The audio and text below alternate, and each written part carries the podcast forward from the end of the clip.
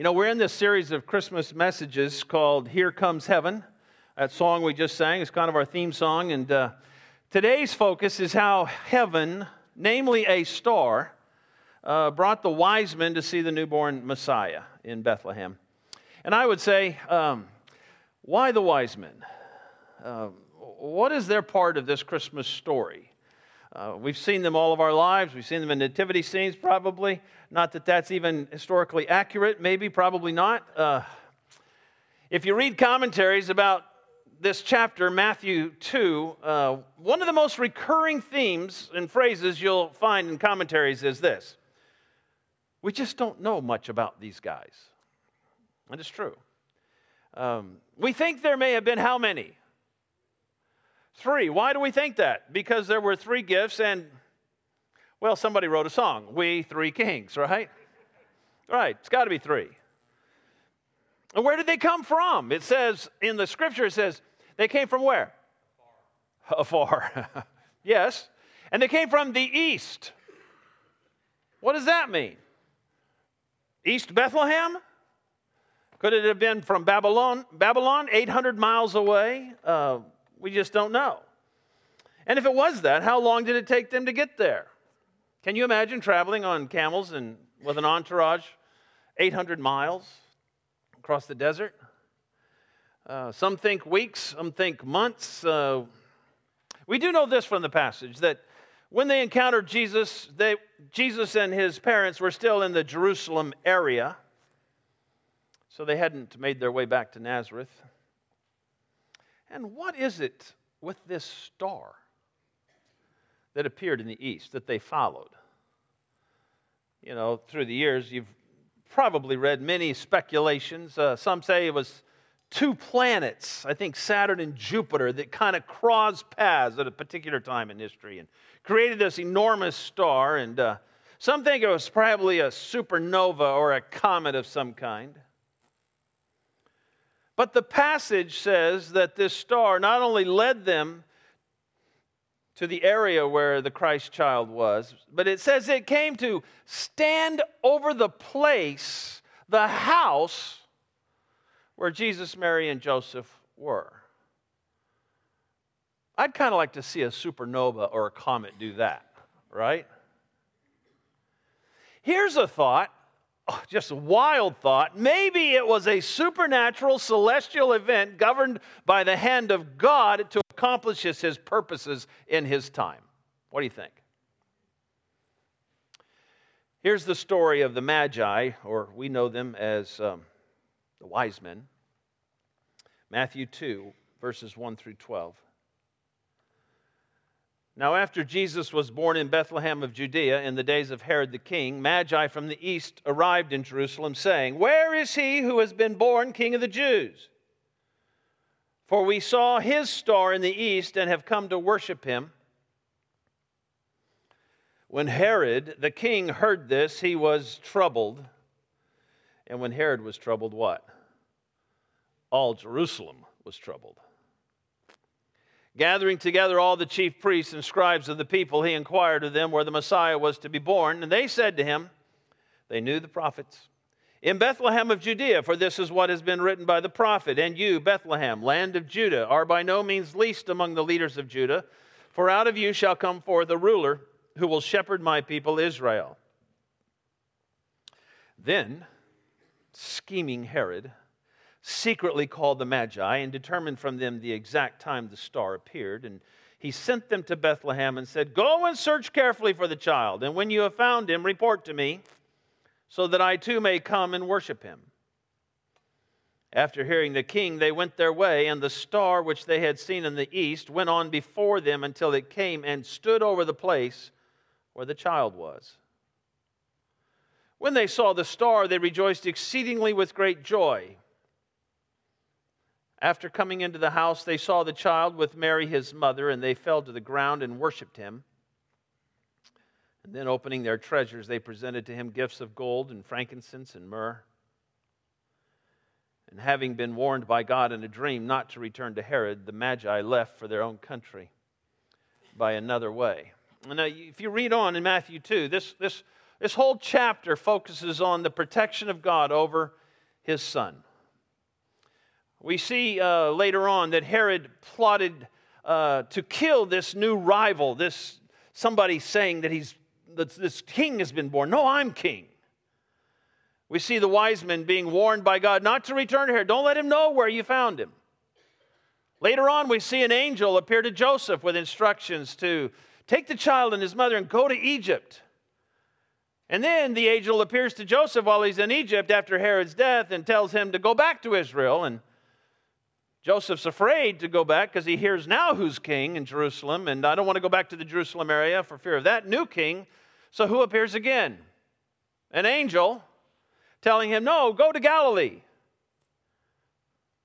I read chapter 2 and I think, man, Joseph sure needed a lot of angels. Didn't he? But here's the thing as you read the whole chapter, here's the point I would make heaven always has a plan, and heaven always has the power to carry it out.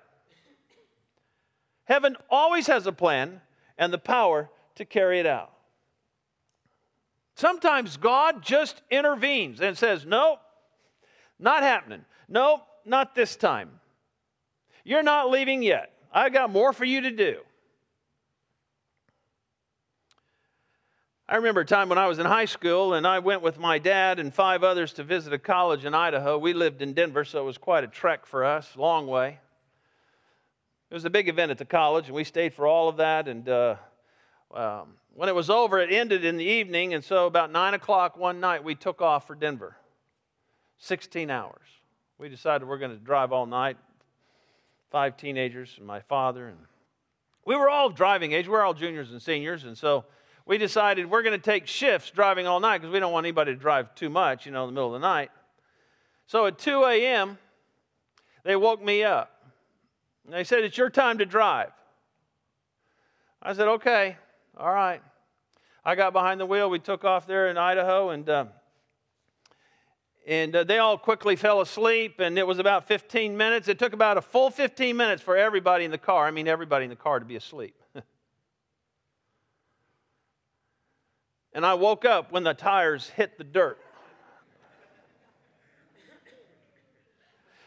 You're a little slow, but you got it. Yeah, okay. My tires hit the dirt, and I woke up and I saw this highway pole in front of me, and my reflex took it off to the right. However, the road was off to the left. And you know what happened next? The only way I can say it is God happened. He said, No, you're not leaving yet. the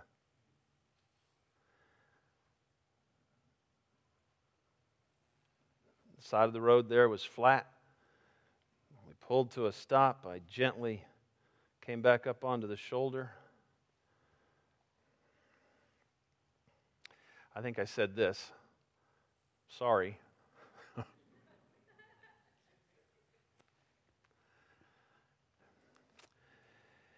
You know, the funny thing about that story is, is that uh, the whole car decided it was time for me to take a break from driving.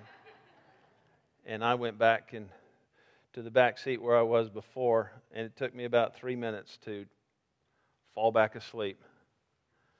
And they tell me that not another person in the car slept the rest of the night.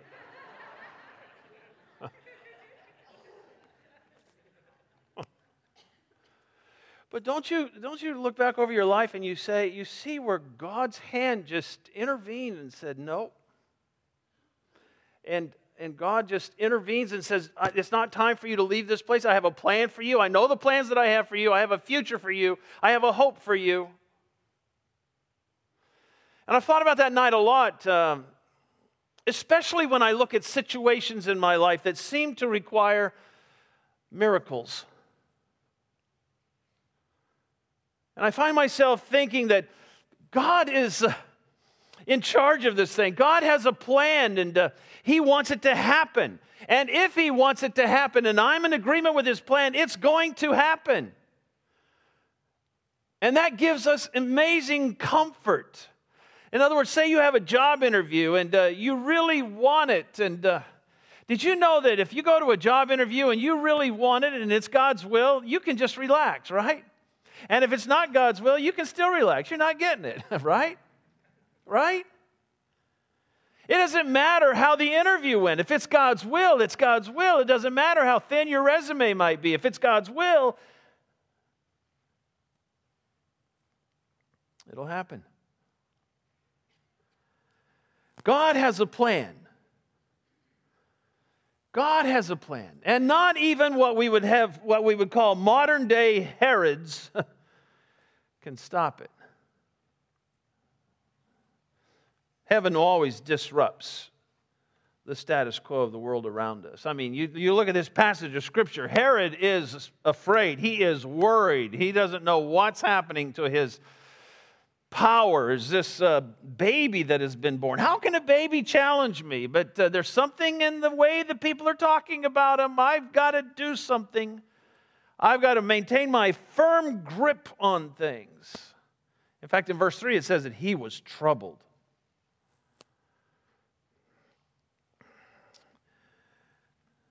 he was firmly in control, and now news comes that there's born a baby king. No way, I'm king.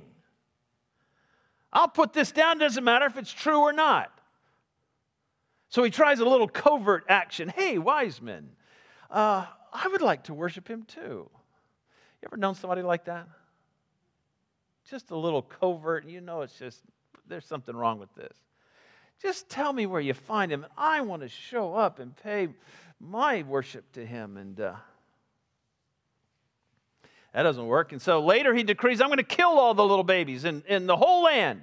And I'll firmly, I know that I'll get him. I'll squash this rumor. I'm the king. I'm going to prove it. Don't people sometimes think that uh, that they, instead of God, really are in control of things? Don't you think? Do people of power think they're really in control? I mean, have you watched the news lately? I mean, I, I, you just look at Washington this past week and human leaders thinking, I'm in charge. I'm in complete control. And I got to tell you, regardless of where you stand politically today, can't you see the arrogance of people thinking they're in control? That they have all power, just like Herod. But I have to bring it a little bit more personal, you know. I know that God loves you. God loves me so much that uh, He wants control of your life. He wants control of your future, your family, your ministry. He wants control of everything, and He knows the plans that He's got for you, and He he wants your agreement. He wants you to come in line with what His Spirit is leading in your life. He doesn't want you to put up the roadblocks. Just come along with what I have for you and live a life in my blessing. But He always gives us the choice follow His will, live in His blessing, or basically fend for yourself. I use the C.S. Uh, Lewis quote a lot. There are two kinds of people those who say to God, Thy will be done, and, to, and those to whom God says, All right, have it your way. right? I mean, just think of Joseph saying to the angel, But I don't want to go to Egypt. Can you imagine? I'm not going to go. I know you're an angel and all, and I know he's the Christ, and I know all, but I don't want to go to Egypt. Can you imagine Mary declining the call of God to bear the Son, Jesus? God chooses people for important roles whom he knows will welcome his will no matter how disruptive it may be to their life. And we talked about it last week that God's will can be so disruptive sometimes to your plans and your dreams and your thoughts. But there's no better way to go. To put your life out there. Say, Lord, use me however you want, for however you want, wherever you want.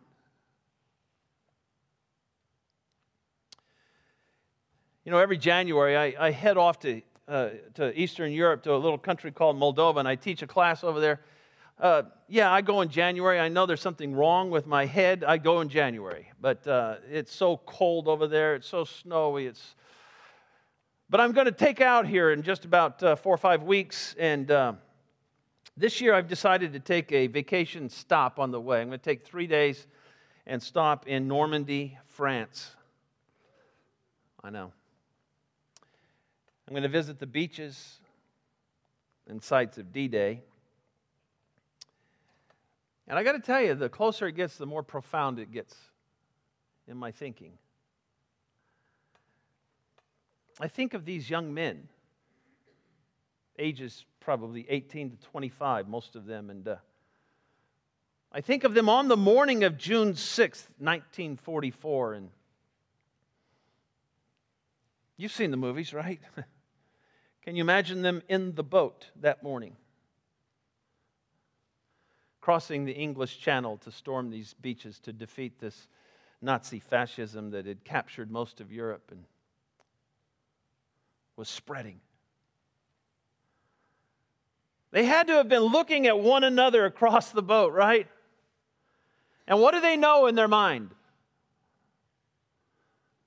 Many of us are not going to make it. Many of us are not going to make it today. 6,603 Americans died on those beaches in one day. And I think if we could talk to any of them, they would say it was a sacrifice worth making. I want my life to count.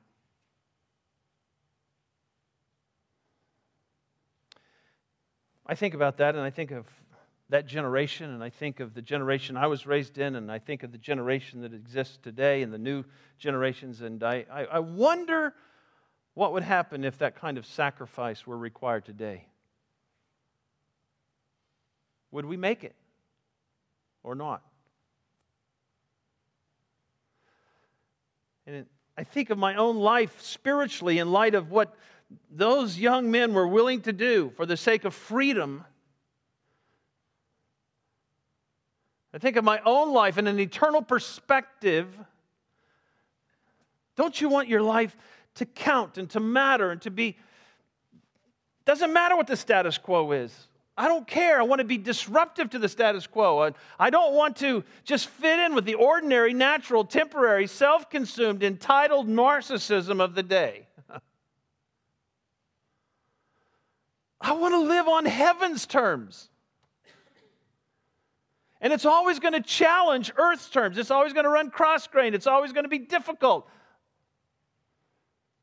but it captures our attention. He captures our attention. He drives our passion to live a life that, quite frankly, others will look at that and why are you doing that? Why do you have that value? Why do you use your resources that way? Why do you?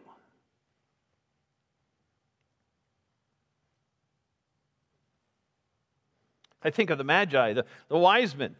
Can you imagine the conversation they had with their families before they set out? on their journey. You're going where? Right? Well, we don't exactly know where we're going.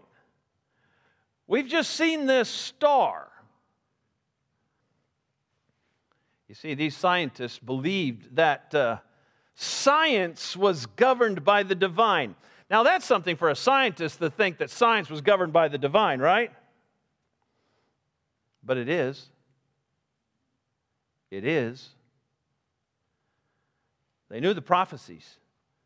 They knew there was something about this unusual star, and they knew they just had to go no matter if there was public ridicule or it upset others or others didn't understand. We're going. And they entered the house where Jesus was. And I mean, you just got to think of the scene. It's just. Uh, three wealthy men. I mean, the gifts tell us how wealthy they were gold, frankincense, myrrh. And some people even think they were probably royalty of some kind, kings of some sort, probably dressed to the hilt. And Most likely, any home that uh, Mary and Joseph and Jesus were staying at would have been on the peasant end of the uh, wealth scale, and um, poor shepherds, much more compatible with the scene than these royal kings. Verse 11, which I read, says, When they came into the home and saw the child, what did they do? They fell to the ground and worshiped him. These rich, most likely Gentiles, foreigners, knew the presence that they were in, in this poor, helpless baby. The contrast couldn't be more striking. That was before Jesus had done anything except he was born. He had not confronted religious leaders, he had not died on the cross, he had not risen from the dead. All that he had done so far is what? Be born. And yet there were these men of power and wealth and influence falling before him. And I would say this heaven always provokes worship. Heaven, when the reality of heaven is known, it always provokes worship because it's like, wow. It's awe inspiring. Some may contend with that. They may say, well, not always are the unbelievers, you know. They, they could see something from heaven and they wouldn't. I would contend with that. I would say, no. When heaven is revealed, when Jesus is seen exactly for who he is, you will worship no matter who you are.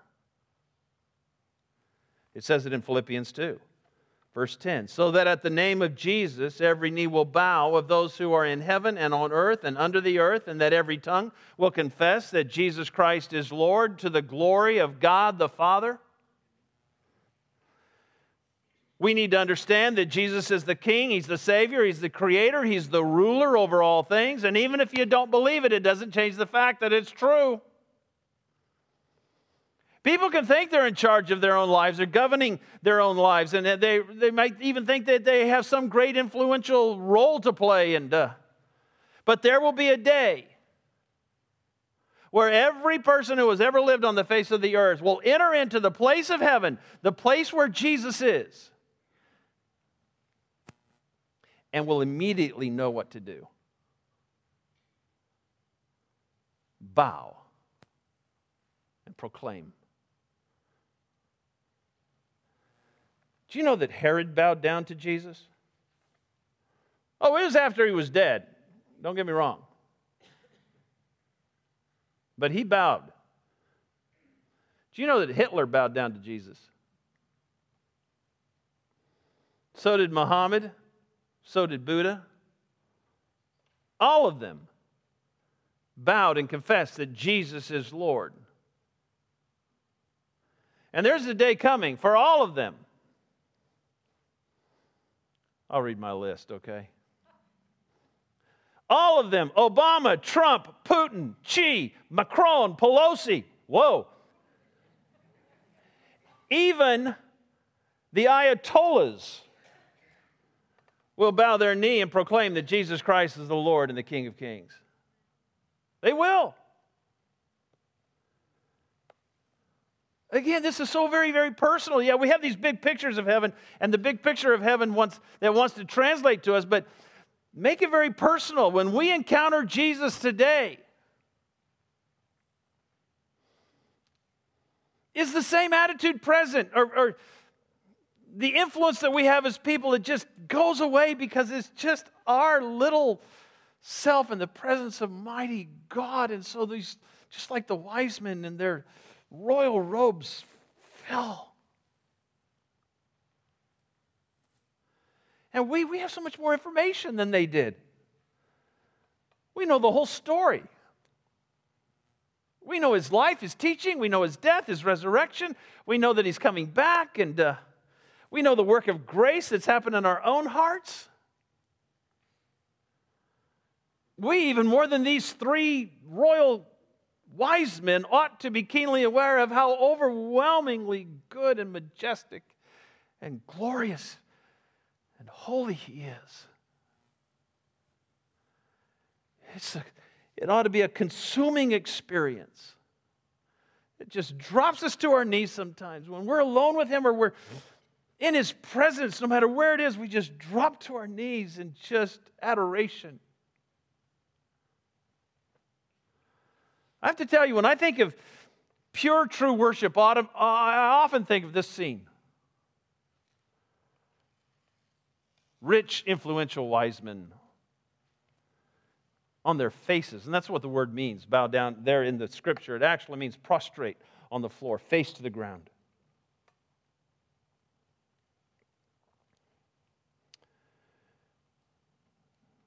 I think in a contemporary context,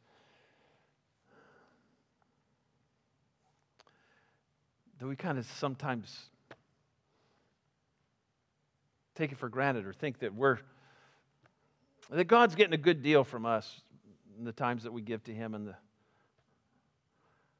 I think about these magi. I mean, what what these these learned, smart, educated, wealthy I can't you imagine them entering the house and can you just see them walking in with their royal presence and saying to Mary and Joseph, you know, yes, we know we're important people, but we've come a long way because we want to honor the birth of your baby. We just want you to let you know that we, as leaders, acknowledge there was none of that. They simply fell They got it, they understood. And Scripture lets us know that there's coming a day where every one of us is going to get it. We're going to get it. We, we, we are going to see him face to face. We're going to see him in his glory, and we are going to see the nail scars in his pierced side, and we will be enveloped by the completeness of his love. We will be understanding of the wonderful work of His grace, and we will see Him as He is, and every one of us are going to fall to our knees. And we're going to bow, and our tongues are going to confess that He is who He has always claimed to be. He is the King, He is the Lord of all. And my con- what I would say is that uh, wouldn't it be a good idea not to wait until then to do that? Why don't we just live that way right now? God has a plan, sure, and uh, it can be disruptive to the status quo, and uh, but who cares? I want to go with Him because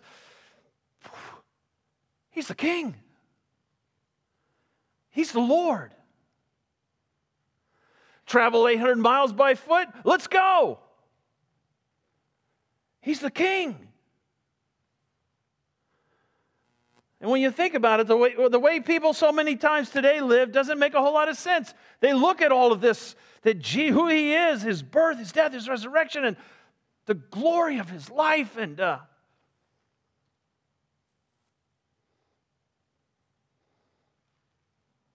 ah, I get that. It's a, it's a great story. I love the story, but I, I got stuff to do. I want to take, I want to take some time for myself, and I've got a life to live, and uh,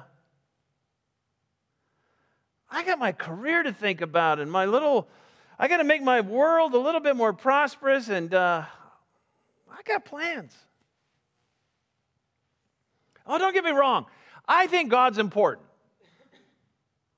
He's really important. And I'm going to go to church whenever I can, and I'm going to give some of my money. It's good, I know. But it's got to kind of fit with what, what I got going. I want you to know that makes absolutely no sense scripturally. That kind of life where God is just kind of accommodated in your ventures is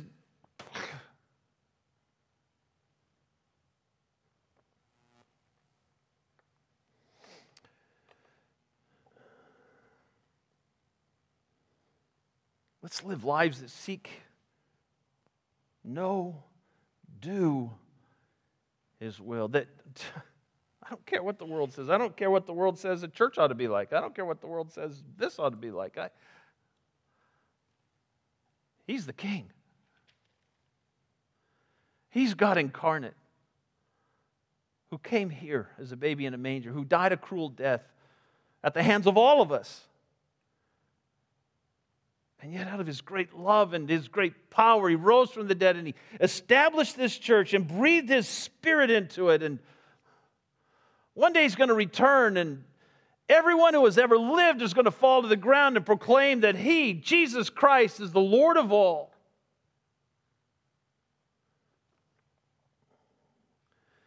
I say, Bless the Lord, O my soul. All that is within me, may I bless his holy name. How could I do anything else? How could we do anything else? I want you to bow your heads with me. Father,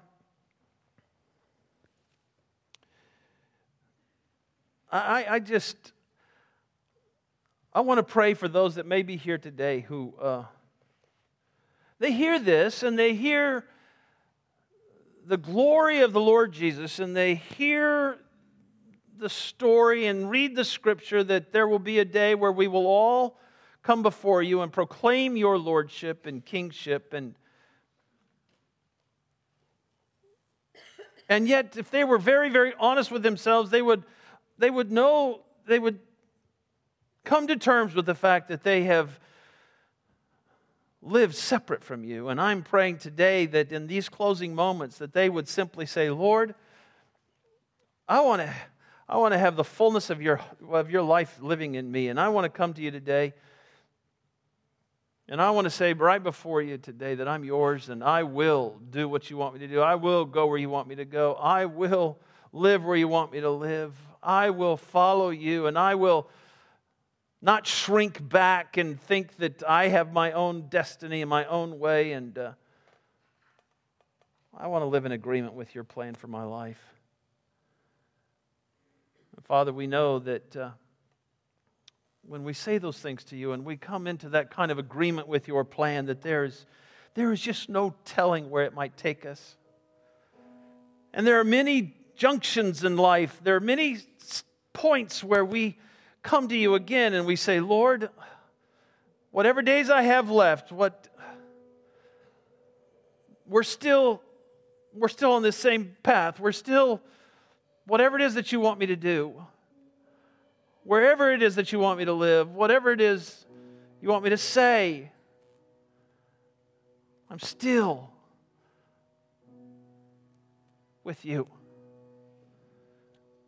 And Father, as we as we close this service in praise, we join with these wise men with their faces to the ground and uh, the, the whole spirit of the moment that said, We understand that in this infant from heaven is the very nature of God, the very life of God. And what else could we do but praise you, worship you, adore you? So, Father, as your church today, we do that very thing. We praise you, we worship you. Let's stand together.